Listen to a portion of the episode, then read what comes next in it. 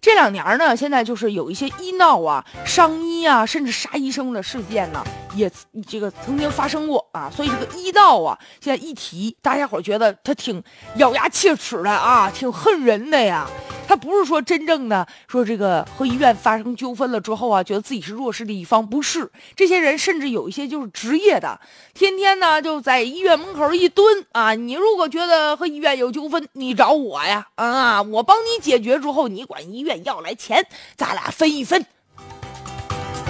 所以确实是很可恶。最近呢，又有这么一个消息，说是这个河北啊，有一个男孩坠井了。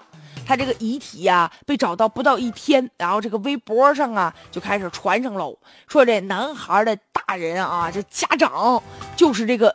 大闹医院去了，然后呢殴打幺二零的急救人员，并且呢索赔二百万，不给钱不行。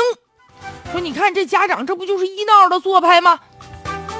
这消息一出，立马就从这个医药界有一些大 V、网络大 V，还有普通人就纷纷转发呀，然后就开始谴责了，说你这个人呐，这多过分啊！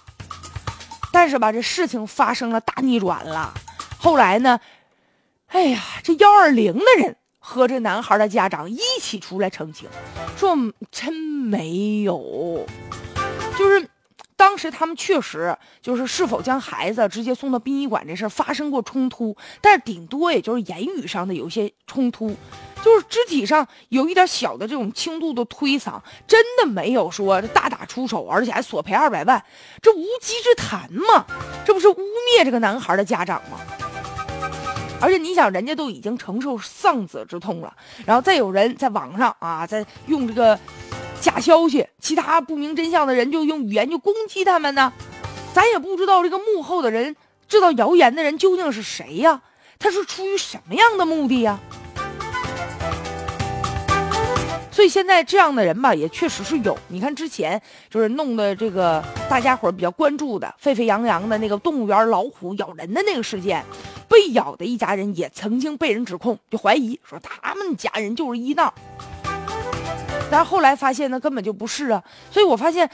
正是吧，有一些别有用心的人，他知道大家对这个医闹是很反感的，所以呢，哎，我就利用大家这样的情绪，我把这个医闹的标签我贴谁身上，那这个人可能就会遭到大家的口诛笔伐了。而且现在啊，这个消息啊太多了，你根本分不清是真是假，所以很多人呢就是，比如特别是微信，现在转发也方便啊，就一看到一消息了，觉得自己挺气愤的，然后就转发发到朋友圈，让更多的人知道，所以有可能有一些假的这样的消息，哎，就随着大家的指尖呢，就慢慢就流传开来了，现在这消息也是真真假假呀。所以呢，一方面哈就不能让这种散播谣言的人继续的这个让他呀逍遥法外了。还有就是我们每一个人吧，保持一下理性啊，保不要就是总是轻易的相信，要保持这种怀疑和审慎的这种态度。其实大家伙呢是有正义感的，但是在这个正义感当中啊，有时候缺少了一些理性了。这个真正的医闹，咱绝对不同情的，但是呢，也要啊这个分清楚事实的真相。您说是不？